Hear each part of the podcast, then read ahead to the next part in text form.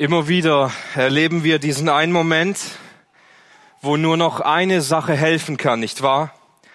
In unserer Krankheit wünschen wir uns Heilung, im Tod wünschen wir uns Leben, in Armut wünschen wir uns Reichtum, in Einsamkeit wünschen wir uns Gemeinschaft, in Streit und Zwang, Zank wünschen wir uns Versöhnung, in Zerstörung und Krieg wünschen wir uns Frieden und Wiederaufbau, im Weinen wünschen wir uns Freude, in Zeiten der Not wünschen wir uns einen Retter.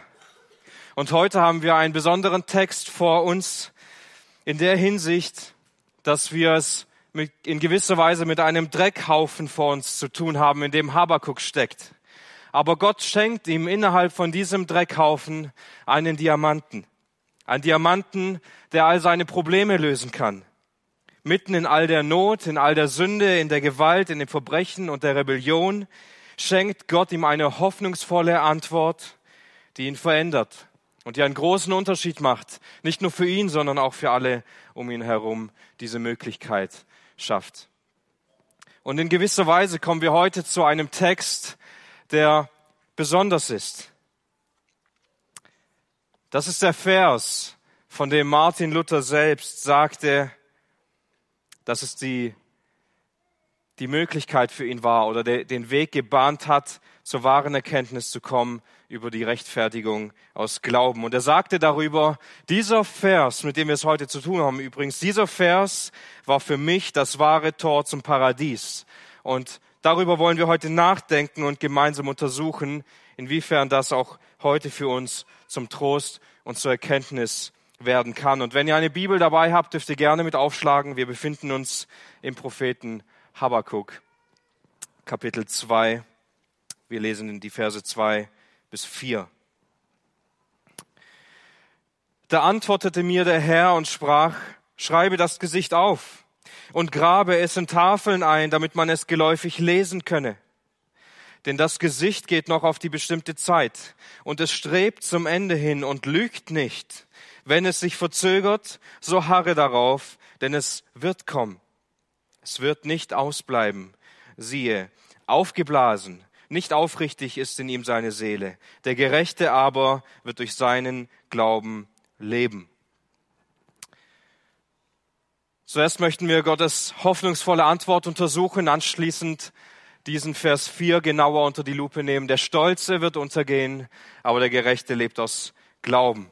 Gott hat Habakuk in seiner ganzen Sorge und seiner Not nicht einfach alleine gelassen, und damit auch nicht all die Fragen, die Habakuk ihm gestellt hat, all die Fragen, die scheinbar in Kapitel 1 und bis hierher irgendwie offen geblieben sind, sondern Gottes Antwort kommt und Habakuk vertraute darauf. Gott antwortet diesem Propheten, nachdem er so viel im Gebet gerungen und gekämpft und gewartet hat und wieder mal bestätigt sich diese Erkenntnis und diese Grundwahrheit. Gott ist ein Gott, der hört, der Gebet erhört und ein lebendiger Gott, der wirkt und handelt. Und wir dürfen immer wieder hoch beeindruckt davon werden, dass ein ewiger Gott auf menschliche Gebete reagiert und ihnen Antwort gibt.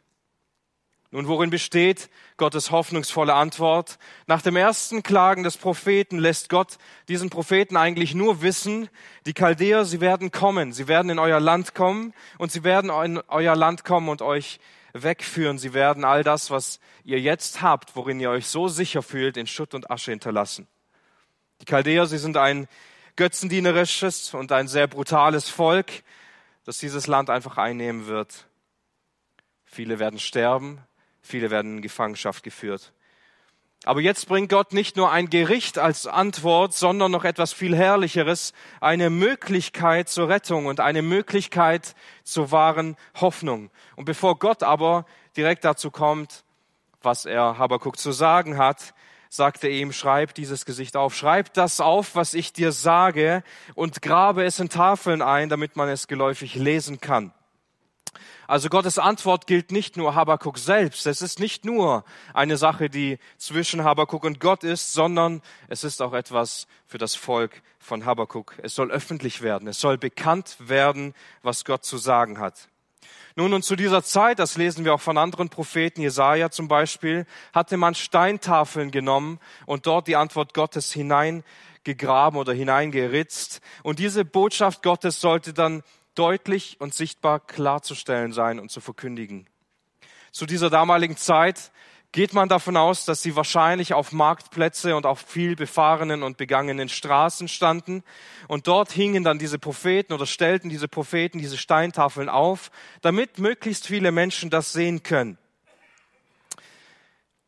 Denn es hier heißt, damit man sie geläufig lesen kann. Manche übersetzen es auch so, damit man es beim Laufen beim Vorüberlaufen lesen kann. Es soll also so sichtbar und so feststehen, dass man, während man einfach auf dieser Straße oder auf diesem Marktplatz vorbeigeht, das in dieser Tafel lesen kann.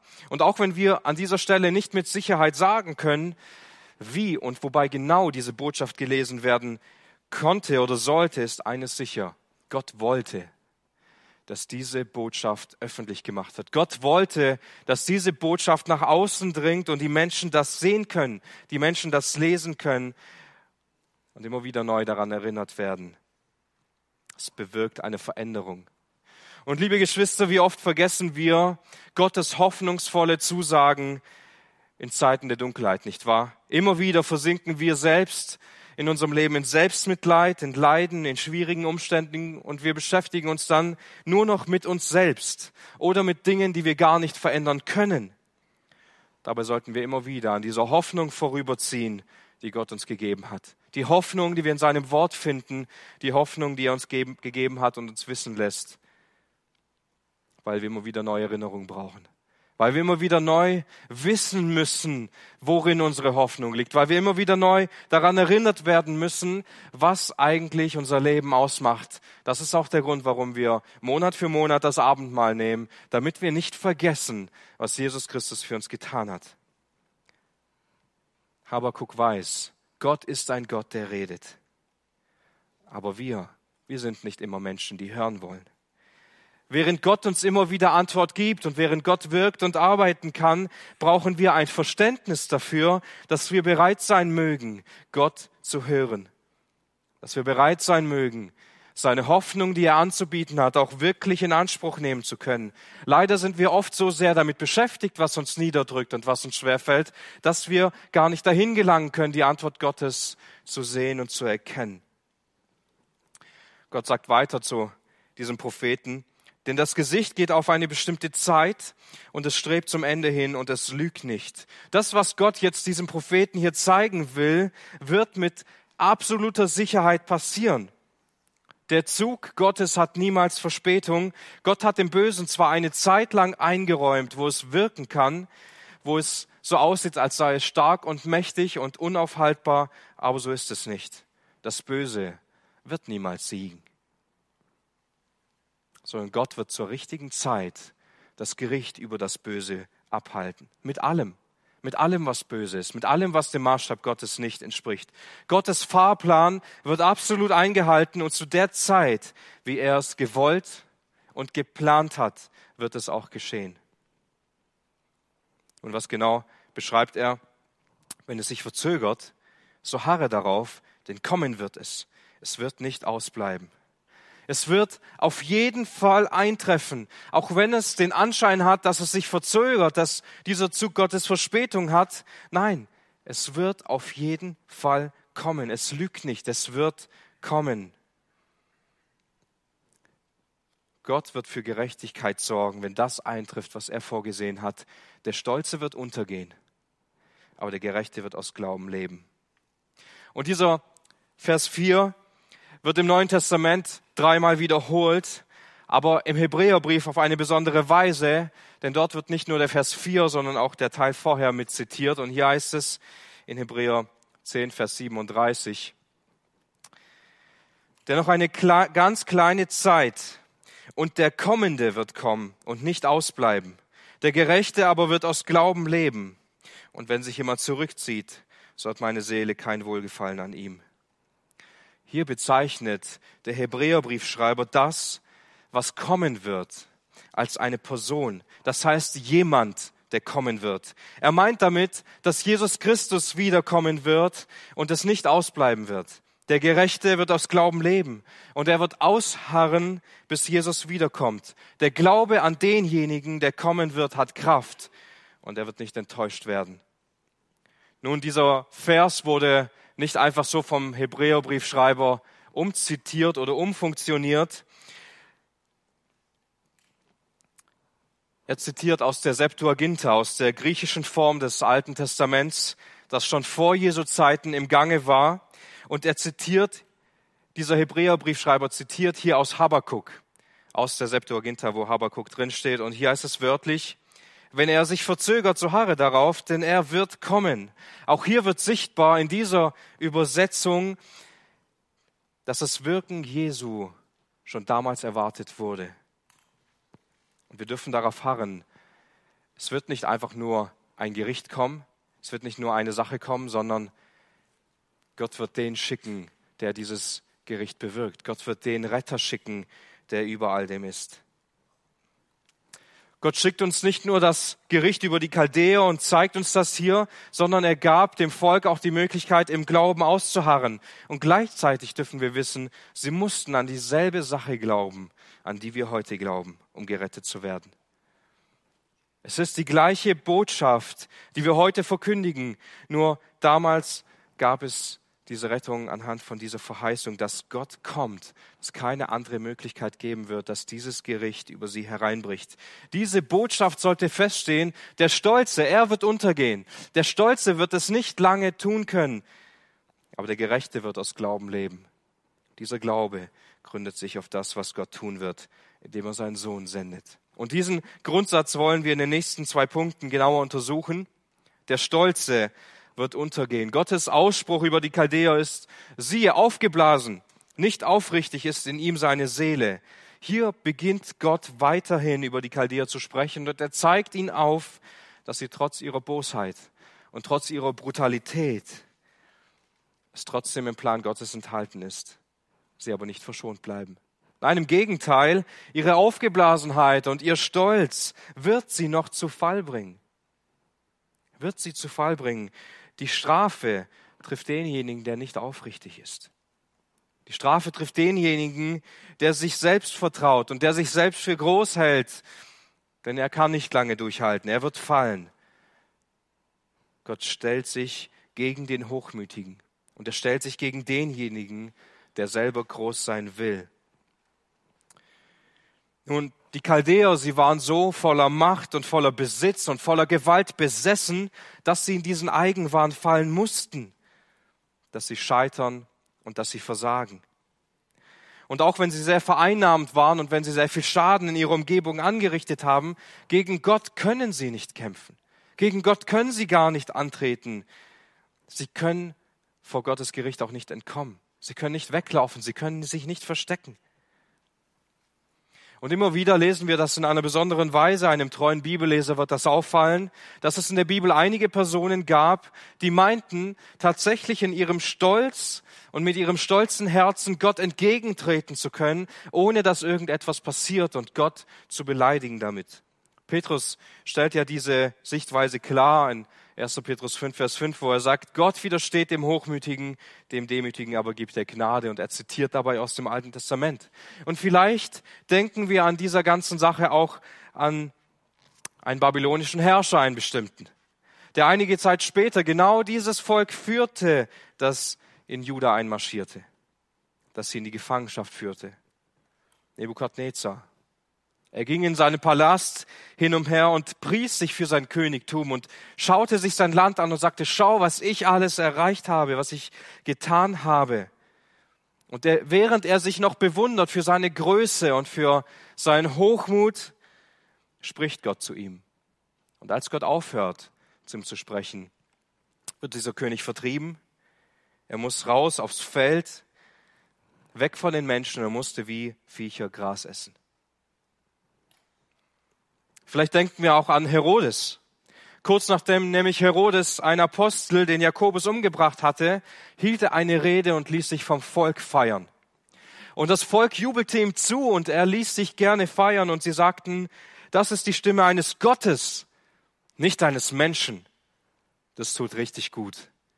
Herodes lässt sich feiern und im gleichen Moment schlägt Gott ihn und er wird von Würmern zerfressen. Und so können wir noch einige weitere Beispiele sehen, wo Gott sich gegen den Stolzen stellt und ihm widersteht und dieser Stolz in seiner Niederlage auch gleichzeitig seine Vernichtung findet. Wenn wir an den Pharao von Ägypten denken und viele, viele andere, die sich Israel in den Weg stellten, alle mussten an ihrem Stolz scheitern. Gott hat das Gericht über sie hereingebracht. Nun, jetzt könnten wir natürlich hergehen und sagen, natürlich, die Babylonier, die waren so stolz und so übermütig. Sie wollten immer mehr, sie waren die gierigen, machttrunkenen Helden, aber wir sind ganz anders. Wir haben sowas gar nicht mehr in unserem Herzen. Das ist irgendwie eine alttestamentliche Sünde, die kennen wir gar nicht mehr.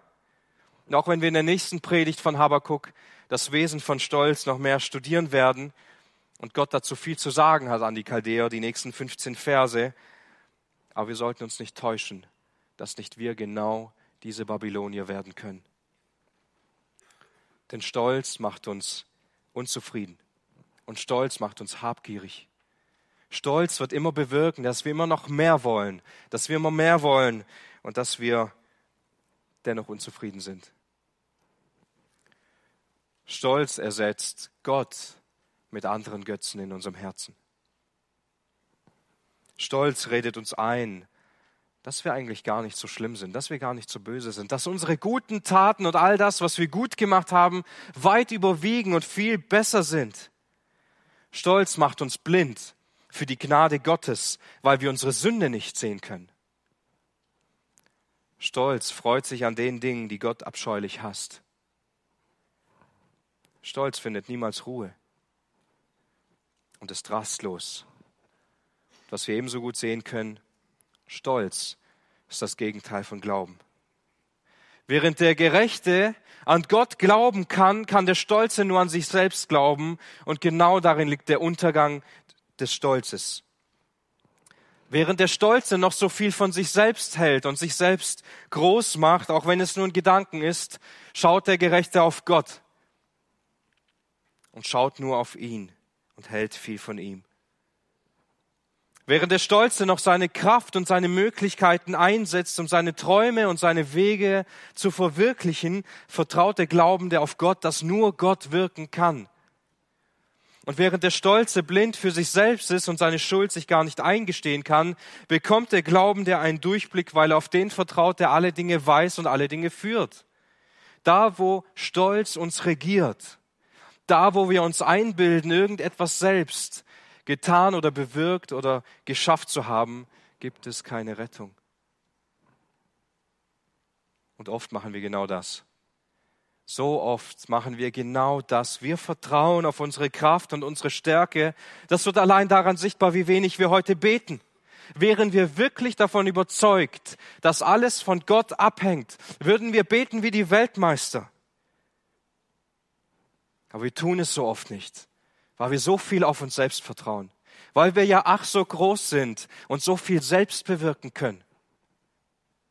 Wie oft geschieht es, dass wir zuerst scheitern müssen, dass wir zuerst niedergedrückt werden müssen mit unserem Stolz, bevor Gott uns aufrichten kann, bevor wir wirklich sehen, wie großartig und wie herrlich Gott ist und was er wirkt. Wir müssen oft erst scheitern, um die Gnade Gottes in Anspruch nehmen zu können. Wie oft meinen wir selbst, dass wir Dinge erreichen könnten, sie bekommen und sie vollbringen, bis wir an den Punkt gelangen müssen, dass wir kapitulieren und aufgeben, weil wir es doch nicht können, weil wir dieser Lüge von Stolz und Hochmut verfallen sind. Und dann müssen wir uns eingestehen, dass wir das alles selbst doch nicht können und dass wir doch einen Retter brauchen. Gott muss den Stolz in uns brechen. Er muss den Stolz in uns brechen und uns überführen was uns zur zweiten Hälfte dieses Ausspruches bringt. Der Gerechte wird aus Glauben leben. Der Gerechte wird aus Glauben leben. Hier findet sich ein so wichtiger Schlüssel, um die Hoffnung, die wir in Gott haben können. Nicht die Umstände werden verändert, nicht die Wege werden umgekehrt und dennoch gibt es Zuversicht und Hoffnung für Habakuk. Das, was beschlossen ist, das wird eintreffen. Die Feinde werden kommen. Sie werden in das Land kommen. Sie werden euch mitnehmen. Sie werden viele töten. Sie werden viel kaputt machen. Aber es gibt eine Möglichkeit zu leben. Es gibt eine Möglichkeit, gerettet zu werden. Es gibt Menschen, die scheinbar gerecht sind. und aus Glauben leben und überleben können. Nun, der rechtschaffene, der aufrichtige Mensch, der auf Gottes Gerechtigkeit hofft, der sehnsüchtig auf den Retter wartet, hat eine beständige Hoffnung. Und dieser Vers von Habakkuk wird im Neuen Testament dreimal zitiert. In Römer 1, Vers 17, da zeigt Paulus auf, dass Gottes Gerechtigkeit aus Glauben zu Glauben offenbart wird und wir durch den Glauben Zugang zu seiner Gerechtigkeit bekommen. In Galater 3, Vers 11 zeigt Paulus, dass niemand durch Werke gerechtfertigt werden kann, denn der Glaube ist der einzige Weg zur Rettung. Und genau das wird auch in Habakkuk so sichtbar. Der Glaube ist nicht ein Gegenstück der Werke oder ein Gegensatz zu den Werken, sondern ein Gegensatz zu Hochmut, Arroganz und Hochmütigkeit. Und in Hebräer 10, Vers 38, was wir schon gelesen hatten, wird deutlich, dass die Gläubigen ausharren sollten, bis Jesus wiederkommt und sie im Glauben getragen werden in Zuversicht und Hoffnung. Und während wir jetzt sehr viel über diese Zitate nachdenken könnten und wir könnten so viel daraus schöpfen, in welchem Licht die Schreiber des Neuen Testaments genau diesen Vers genommen haben und ihn im Neuen Testament auslegen, aber ich möchte einen anderen Weg einschlagen und vor allem heute in Habakkuk selbst bleiben, um daraus zu schöpfen, was Gott hier im Alten Testament verheißt. Also lasst uns einmal diese Verheißung, die Gott gibt, einmal näher betrachten. Zunächst erwähnt er den Gerechten, der Gerechte. Und was meint Gott, wenn er von dem Gerechten spricht? Ist damit eine vollständige Sündlosigkeit gemeint, indem wir den Rechtsanspruch Gottes vollständig eingehalten haben? Nun, darauf könnten wir kommen, wenn wir nicht den Römerbrief hätten, der uns unmissverständlich klar macht, dass alle Menschen gesündigt haben und niemand die Herrlichkeit Gottes erreichen konnte, dass da kein Gerechter war, auch nicht einer, nicht ein Mensch, der nach Gott gesucht hat. Aber dazu müssen wir nicht mal ins Neue Testament gehen. Das hat David schon in seinen Gebeten klar gemacht. Beispielsweise im Psalm 143, Vers 2. Hier betet er, und geh nicht ins Gericht mit deinem Knecht, denn vor dir ist kein lebendiger gerecht. Kein Mensch, der lebt, kann gerecht vor Gott sein, kann den Gerechtigkeitsanspruch Gottes erfüllen. Außerhalb des Sohnes Gottes, der als Mensch auf diese Welt kam, gab es keinen Menschen auf diesem Planeten, der den Maßstab Gottes wirklich erfüllen konnte. Jeder Mensch ist im Kern der gleiche. Ein verlorener, dreckiger Sünder, der Gericht verdient hat. Es kann also nicht gemeint sein, dass der Mensch, welcher der Gerechtigkeit Gottes geschaffen sein soll, irgendwie Zugang zu Gott bekommen kann. Denn so einen Menschen gibt es nicht. Gott wird jedes, über jedes Unrecht wird Gott ein Gericht bringen. Ein Gericht, das wir absolut verdient hätten, weil wir in unserem Herzen ungerecht sind, weil wir ungerecht leben, weil wir ungerecht denken, weil wir ungerecht fühlen und weil all dieses Unrecht unbedingt bestraft werden muss in Ewigkeit. Und obwohl vor, vor Gott kein Mensch als gerecht gelten kann, scheint Habakkuk hier eine Möglichkeit zu bekommen, wie doch diese Menschen ein Leben bekommen können, wie diese Menschen, diese Gerechten das Leben erben werden, während alles andere sterben muss. Ich meine, wir können das in kaum einer Stelle vielleicht besser verstehen, als in der vorherigen Textlesung in Lukas 18. Jesus erzählt nämlich dieses Gleichnis, um Menschen zu zeigen und ihn aufzudecken, die so viel von sich selbst halten, die sich selbst für gerecht ansehen, die sich selbst so ansehen, als würden sie genauso leben, wie Gott es gesagt und gefordert hat. Und Jesus zeigt hier auf, dass Religiosität vor ihm gar nichts zählt.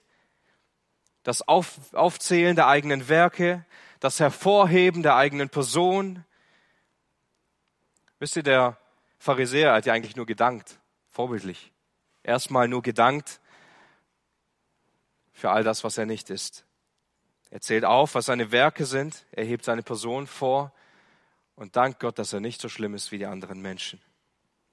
Aber der Sünder, der Zöllner, der vor Gott tritt, er legt seine Handlungen und seine Taten und sonstige Dinge nicht vor. Er präsentiert sich Gott nicht, sondern er muss sich eingestehen,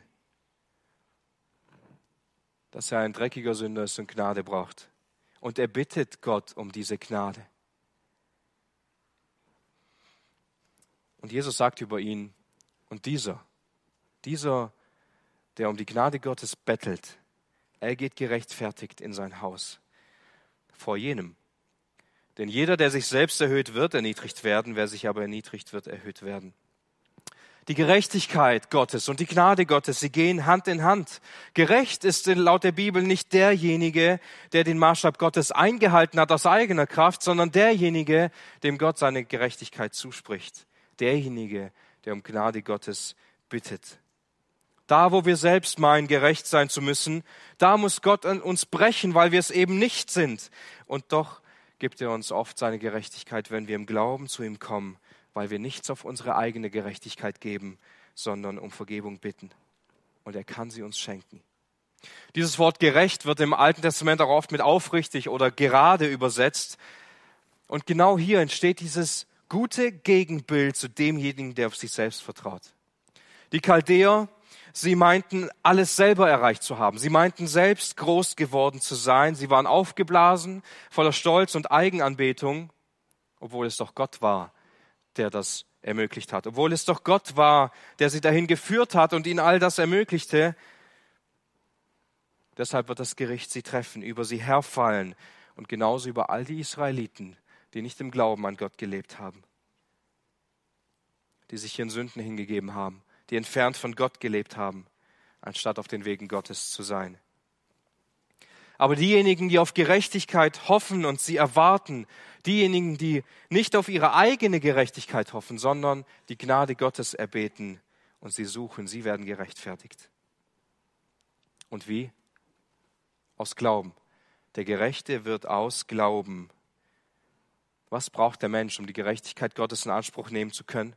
Was braucht ein Mensch, um Gottes gnädiges Wirken in seinem eigenen Herzen und Leben zu erkennen? Auf welchem Weg wird das geschehen? Es wird alleine durch Glauben geschehen. Bereits im Alten Testament gibt es keine andere Möglichkeit zur Rettung und Gott zeigt es hier ganz klar auf. Alleine durch den Glauben. Nicht durch Werke, nicht durch sonstige Dinge, die du tun kannst, sondern alleine durch Glauben können wir gerettet werden. Es gibt keinen anderen Weg. Und es spielt überhaupt keine Rolle, was du oder ich in unserem Leben erreicht haben, was wir meinen, Gott irgendwie vorlegen zu können. Wir brauchen nur eine Sache. Es gibt nur diesen einen Weg und das ist der Glaube. Das bedeutet ein Wegwerfen von allen anderen Dingen, die uns so viel Sicherheit und Halt versprochen hatten. Geld und Reichtum, Familie, Arbeit, gute Erziehung, in einer christlichen Familie aufgewachsen, in die Kinderstunde gegangen. All diese Dinge müssen wir wegwerfen, weil uns diese Dinge nicht retten können. Uns kann alleine der Glaube an Jesus Christus retten und sonst nichts. Es gibt am Ende doch nur einen Weg, durch den wir gerettet werden können. Und ich meine nicht einen Glauben, den wir einmal mit dem Mund bekannt haben und dann spielt er keine Rolle mehr. Ich meine nicht einen Glauben, den wir irgendwie sympathisch finden, weil die Gruppen in der Gemeinde so toll sind, sondern ich meine einen Glauben in unserem Herzen.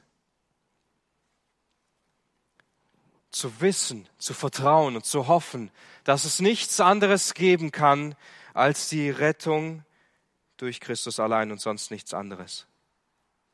Es geht nicht darum, dass wir einen Glauben haben. Viele Menschen glauben irgendwelche Dinge. Nein, es geht darum, dass wir einen Glauben haben an den Sohn Gottes. Er ist unser Schatz, er ist unser Juwel, er ist der Diamant in dem ganzen Dreckhaufen unseres Lebens, wo wir all die Sünde vor uns haben, all die Ungerechtigkeit, all das Leid, in dem wir stecken. Er ist dieser Diamant, der unser ganzes Leben verändern kann. Gott verheißt uns hier in Habakkuk bereits die Rettung alleine durch Glauben an ihn selbst. Ja, der Stolze und der Sünder, sie werden untergehen. Aber nicht so derjenige, der auf Gott vertraut, der von Gott gerechtfertigt wird, weil er im Glauben und im Hoffen auf Gott, Gottes Rettung setzt. Das sind die Menschen, die alles auf eine Karte gesetzt haben, die alles bereit waren aufzugeben, nur um diese Rettung zu bekommen. Und wisst ihr, manche Menschen, sie haben die Überzeugung, dass wir eben ganz fest glauben müssen. Je mehr fest wir glauben und das auch sichtbar wird, desto mehr Segen werden wir haben, desto mehr wird Gott auch retten. Also ein praktisches Beispiel, wenn ich ganz fest glaube, dass Gott meine Kinder retten wird, dann wird er es auch tun. Und wenn er es nicht getan hat, dann habe ich nicht genug geglaubt. Und das ist eine besondere fromme Art der Werksgerechtigkeit. Aber Hudson Taylor brachte es gut auf den Punkt, indem er sagte, wir brauchen keinen großen Glauben, sondern wir brauchen einen Glauben an einen großen Gott. Davon war er überzeugt. Der Glaube ist nicht etwas, das wir vorzeigen könnten, nicht etwas, das wir irgendwie belegen oder messen könnten, sondern im Glauben finden wir genau das Gegenteil von Stolz. Der Stolz vertraut auf sich selbst, weil er sich für den Retter hält und weil er meint, gar keinen Retter zu brauchen. Aber der Gläubige, er weiß, wie verloren er ist. Er weiß, dass er zu Jesus kommt als armer, kleiner Bettler und weiß, dass er Jesus nichts vorzuweisen hat. Jemand, der in diesem Glauben zu Jesus Christus kommt, er kann nichts geben, aber er kann sehr viel empfangen. Hatte der Zöllner einen großen Glauben? Nun, hat sich nicht mal getraut, nach oben zu schauen. Verzagt und klein stand er dort und bittet Gott um Gnade. Und umsonst nichts. Wir wissen nicht, ob er einen großen Glauben hatte. Was wir aber wissen ist, dass er wusste, was für ein großer Gott da vor ihm ist. Wie herrlich und groß er ist. Nun, es gab letztens eine Begebenheit, die den Glauben ganz gut veranschaulicht, wo mir eine Sache klar geworden ist. Und ich hatte es in der Jungschar schon erzählt, vielleicht erinnern Sie sich gleich an dieses Beispiel. Wir waren als Familie vor einiger Zeit im Hallenbad und einer meiner Söhne, der ist dann auch mit ins tiefe Becken, hatte aber keine keine Hilfsmittel, um über Wasser zu bleiben und ist dann auf jeden Fall untergegangen und ich habe es erst nicht gemerkt und habe aber gemerkt, dass mich irgendwas unten am Bein gestriffen hatte. Er hatte keine Möglichkeit, sich selbst dort irgendwie rauszuhelfen, aber er hat einmal nach meiner Hand gegriffen. Und als er meine Hand hatte, habe ich ihn herausgezogen. Er hatte nicht die Kraft, sich selbst über Wasser zu halten. Er hatte nicht die Kraft, an mir selbst hoch, hochzuklettern oder sich hochzuziehen. Aber was er tun musste, er musste nur einmal nach meiner Hand greifen. Er musste nur einmal nach meiner Hand greifen und war in Sicherheit. Und selbst als er vielleicht hätte loslassen wollen, es ging nicht, weil ich mich entschieden hatte, ihn festzuhalten. Weil ich mich entschieden hatte, ihn dort herauszuziehen. Und so ist das auch oft bei uns, nicht wahr? Wir sind nicht diejenigen, die vorzeigen können. Ich habe so einen großen Glauben, ich halte beständig bei Gott fest. Nein, wir haben nur einmal nach dieser Hand gegriffen. Wir haben nur einmal unser ganzes Vertrauen auf ihn gesetzt, unsere Hoffnung. Und er hat uns genommen, er hat uns rausgezogen. Und er lässt uns nicht mehr los. Er lässt uns nie wieder los. Wir sind dieses kleine Kind, das so gar nicht festhalten kann, das sich nicht über Wasser halten kann. Liebe Gemeinde, wenn Gott uns überführt von unserer eigenen Sünde, von unserer Ungerechtigkeit und Last, und er uns aufzeigt und ausrichtet, wie verloren wir ohne ihn sind, dann gibt es nur noch eine Sache, die wir tun können. Unser Vertrauen auf ihn zu werfen. Und das ist alles. Mehr müssen wir nicht tun. Die ganze Hoffnung auf den zu setzen, der retten kann. Du und ich, wir können uns nicht retten. Wir können auch sonst nichts tun, um gerettet zu werden. Das ist Gottes Sache. Wir sind von uns aus hoffnungslos verloren. Und es gibt nichts, das wir im entferntesten Sinn tun könnten. Das ist die Rettungsbotschaft Gottes. Du kannst nichts tun, um gerettet zu werden. Wenn es an dir liegen würde, gerettet zu werden, bist du geliefert, denn die Rettung ist Gottes Sache. Und das Mittel, das Gott gebraucht, um uns zu sich zu bringen, ist der Glaube. Der Glaube an ihn, das Vertrauen auf ihn. Nicht dein, dein Vertrauen in dich selbst, nicht deine Liebe in dich selbst, nicht andere Menschen, nicht eine Gemeinschaft oder eine Gruppe in der Gemeinde. Nichts davon kann dich frei machen, nur der Sohn, der Sohn Gottes, der macht wirklich frei. Und das drückt der Epheserbrief so gut aus in Epheser 2, Vers 8 und 9. Denn durch die Gnade Gottes seid ihr errettet, mittels des Glaubens, und das nicht aus euch, Gottes Gabe ist es, nicht aus Werken, damit sich niemand rühme. Es gibt nur eine Sache, die uns retten kann. Und das ist heute wichtig, dass wir das verstehen. Es ist die Gnade Gottes durch den Glauben. Und rede dir ja nicht ein, du hättest irgendetwas getan, um wahrhaft vor Gott gerettet zu werden. Niemand, der wirklich gerettet ist, kann sich irgendwas vorzeigen. kann irgendwas sagen, ja, das habe ich doch gemacht oder dies habe ich Gott vorzeigen können. Der Glaube ist keine Heldenstat. Es ist das Demütigen und das Winseln um die Gnade Gottes, das Festhalten und Hoffen auf seine Rettung. Nur das kann uns retten. Und es ist Gottes Gabe, seine alleine, das zu tun. Du musst nicht in die Kirche kommen. Du musst nicht zu irgendeinem Menschen gehen. Du musst nicht irgendwelche Gebete sprechen, du musst nicht Geld spenden oder der Gemeinde dienen oder sonstige Dinge tun, um gerettet zu werden. Du musst nur zu einer Person kommen und das ist Jesus Christus. Und immer wieder höre ich davon, dass gesagt wird, das Alte Testament ist so hart. Und dann im Neuen Testament, dann finden wir schöne Geschichten von Jesus und schöne Worte von Jesus und das tut uns so gut und dort bekommen wir dann die Hoffnung, dort bekommen wir dann die Rettungsbotschaft Gottes. Dieser Vers im Alten Testament ist so klar und so deutlich. Auch im Alten Testament gab es diese Hoffnung. Auch im Alten Testament gab es nur die Rettung durch den Glauben an den Retter, der kommen wird. Der verheißene Messias, der Gesalbte Gottes. Nur mit dem Unterschied, dass die Schuld noch nicht bezahlt war, dass der Zorn Gottes noch nicht ausgegossen war. Es ist so wichtig, dass wir diese Rettungsbotschaft verinnerlichen. Jesus kam auf diese Welt und starb stellvertretend für deine und für meine Schuld am Kreuz. Und er tat dies völlig freiwillig und ohne Schuld. Er nahm sie auf sich. Er trank den Zorn Gottes. Er starb am Kreuz und wurde nach drei Tagen von den Toten auferweckt. Und sitzt jetzt zur Rechten Gottes und ist der lebendige Sohn Gottes, der uns dort vertritt.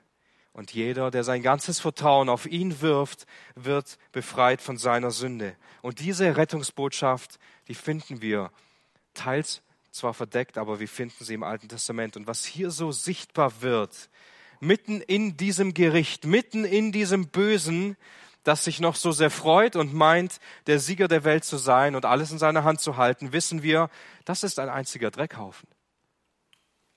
Da ist nur Müll. Und jeder Mensch findet sich genau innerhalb von diesem Dreckhaufen wieder. Wir sind ein Teil davon. Wir gehören da dazu. Wir gehören zu dieser verdreckten und boshaften Welt unter all den Menschen, die gesündigt haben und verloren sind. Und mitten dort hinein schenkt Gott uns diesen Diamanten, die Rettung alleine durch den Glauben und durch nichts sonst. Denn wenn auch Christus zu dieser Zeit noch nicht auf der Erde gewesen ist, hat Gott bereits beschlossen, lange bevor es diese Welt gegeben hat, hat er beschlossen, dass Menschen alleine durch den Glauben an den Sohn Gottes gerettet werden können. Bevor Gott die Welt gemacht hat, hat er das Evangelium festgemacht. Gottes Sohn wird sterben müssen für sehr viele Menschen. Wie geht diese Zusage weiter von Habakuk? Der Gerechte wird aus Glauben leben. Der Gerechte wird aus Glauben leben. Gott geht hier nicht nur darauf ein, dass derjenige, der glaubt, Gottes Gerechtigkeit bekommt und eben gerettet werden kann, sondern er kann durch seinen Glauben leben. Auch in einer Welt voller Sorgen und voller Not, voller Schmutz und voller Sünde, voller Unfähigkeit, irgendwie etwas Gutes zu tun, weil wir in einer Welt leben voller Egoisten und Selbstverliebten, eine Welt voller Hass und Schmerz. Und dennoch können diejenigen, die an Jesus Christus glauben, diese Welt überwinden. Uns überwindet, wir können die Welt nicht überwinden durch unsere Heiligung, nicht durch unsere Gebete, nicht durch irgendwelche Missionswerke, die wir gründen und viele Gemeinden, die wir gründen, sondern Johannes sagt das eigentlich sehr gut in, im ersten Johannesbrief. Er sagt hier, denn alles, was aus Gott geboren ist, überwindet die Welt. Und das ist der Sieg. Der Sieg, der die Welt überwunden hat. Doppelpunkt, unser Glaube. Das ist der Sieg, der die Welt überwunden hat, der Glaube an den Sohn Gottes. Nicht, dass wir so gut sind, nicht, dass wir so viel erreicht hätten, sondern unser Glaube an den Sohn Gottes. Darin liegt der Sieg. Und die Welt kann uns nicht weiter zurückbringen.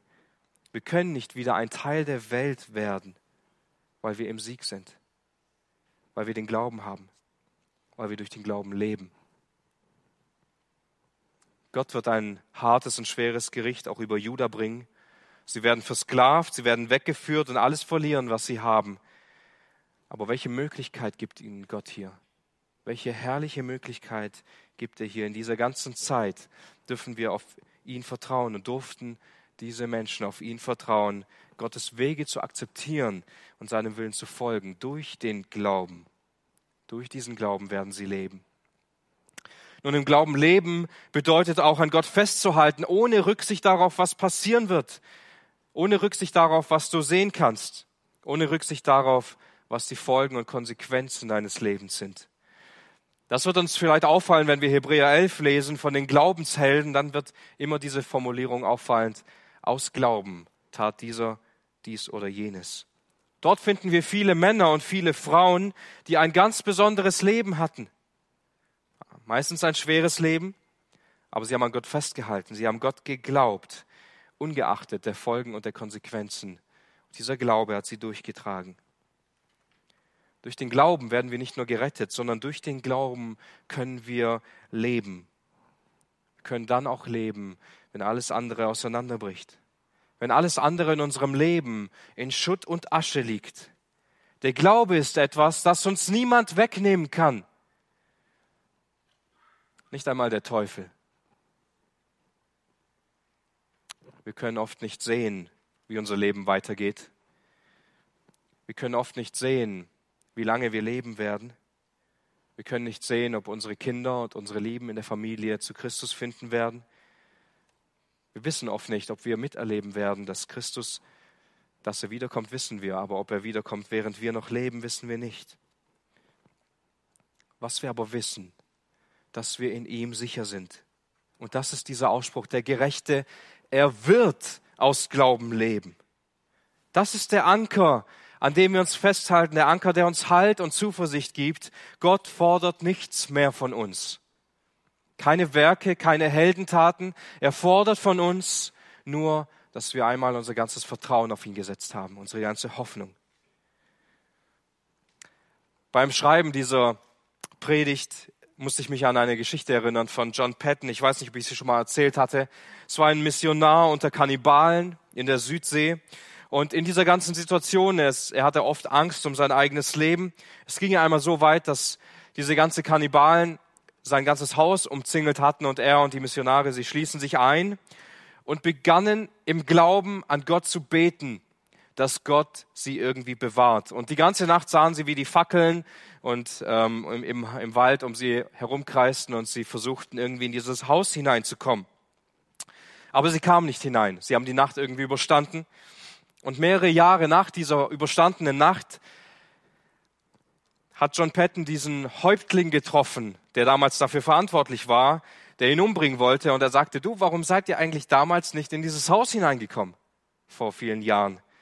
Und er sagte, wir wollten es. Wir haben es die ganze Nacht versucht. Aber die Männer mit den leuchtenden Schwertern haben dieses Haus verteidigt und wir sind nicht hindurchgekommen. Und in diesem Moment beschreibt John Patton, wie sehr sein Glaube an Gott gestärkt wurde, weil er hat diese leuchtenden Männer nicht gesehen. Für ihn war das über viele Jahre unsichtbar. Aber diese Kannibalen, sie haben es gesehen und sie konnten nicht gegen Gott treten. Was John Patton anschließend beschreibt, ist nicht, dass er in dieser Nacht so einen großen Glauben hatte, der ihn bewahrt hatte, durch den er hindurchleben konnte. Was er sieht, wenn er zurückschaut, ist ein unglaublich großer und gnädiger Gott. Und der Glaube das Einzige war, woran sich John Patton festhalten konnte. Unser Glaube ist oft unsichtbar. Aber Gottes Wirken und Gottes Handeln, seine Gnade wird umso mehr sichtbar in unserem Leben. Leben durch den Glauben leben wir, weil Gott gnädig ist. Und er gibt uns die Rechtfertigung allein durch den Glauben und verschafft uns das Leben. Und wenn wir in unserem Leben zurückblicken über all die Tiefen und all die Höhen, die wir erlebt haben, sehen wir nicht unsere Taten, die so viel bewirkt haben. Sehen wir nicht all unsere Werke. Wir sehen nicht einen besonders großen, effektiven Glauben, aber wir sehen einen treuen Gott und Heiland, der uns führt und der uns leitet, der uns nie im Stich gelassen hat, der uns immer alle Zeit geführt hat. Habakuk weiß nicht, was noch alles geschehen wird, aber er weiß, dass Gott ihm inmitten von diesem Dreckhaufen, der vor ihm lag, diesen Diamanten gegeben hat, der herrlich funkelt und alle seine Probleme lösen kann. Nicht die Umstände müssen sich ändern, nicht die Wege Gottes müssen sich ändern. Was sich ändern muss, kann nur Gott bewirken. Eine Rettung im Herzen, durch den Glauben an ihn, trotz aller Schwierigkeiten. Und diese Antwort Gottes, sie geht noch weiter über 15 Verse. Wir finden dann fünf Weherufe über die Chaldäer und all das verändert bei Habakkuk alles. Wenn du ein Kind Gottes bist, wenn der Heilige Geist in dir wirkt und arbeitet, weißt du genau, wovon ich die letzten 40 Minuten gesprochen habe. Dann weißt du auch, dass genau dieser Grundsatz der Diamant in deinem Leben war, den du gefunden hast, den Gott dir gegeben hat. Und dann weißt du, dass diese eine Sache dein Leben vollständig verändert hat und nichts anderes Gutes von dir kommen kann, außer allein von Gott gewirkt. Dann ist diese Verheißung, der Gerechte wird aus Glauben leben, das, worauf wir uns stützen. Wozu ich uns heute ermutigen will, ist, dass wir neu mit neuem Mut und neuer Festigkeit über dieses Evangelium von unserem Herrn reden und staunen und uns erneut ermutigen, wie großartig Gott ist. Bereits im Alten Testament diese Botschaft verkündigt wird. Er ist so herrlich und so wundervoll, dass seine Rettungsbotschaft auch schon mitten in dieser Zeit des Gerichts da ist. Vielleicht erinnert ihr euch noch an den Anfang der Predigt. Habakuk soll diese Worte aufschreiben. Er, woll, er soll sie auf Steintafeln ritzen und sie aufstellen, damit jeder, der daran vorübergeht, daran erinnert wird. Ich will uns heute ermutigen, dass wir diese Worte in unser Herz hineinschreiben. Dass wir sie in unser Herz hineinschreiben, um sie zu bewahren, um sie festzuhalten.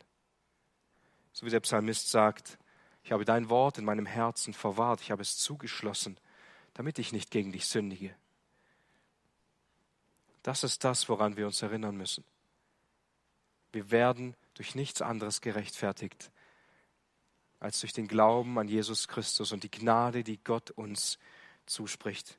Und ich will uns ermutigen, in genau diesem Grundsatz fest zu sein, neu darüber zu staunen, wie herrlich das Evangelium ist und wie groß Gott uns darin begegnet. Amen.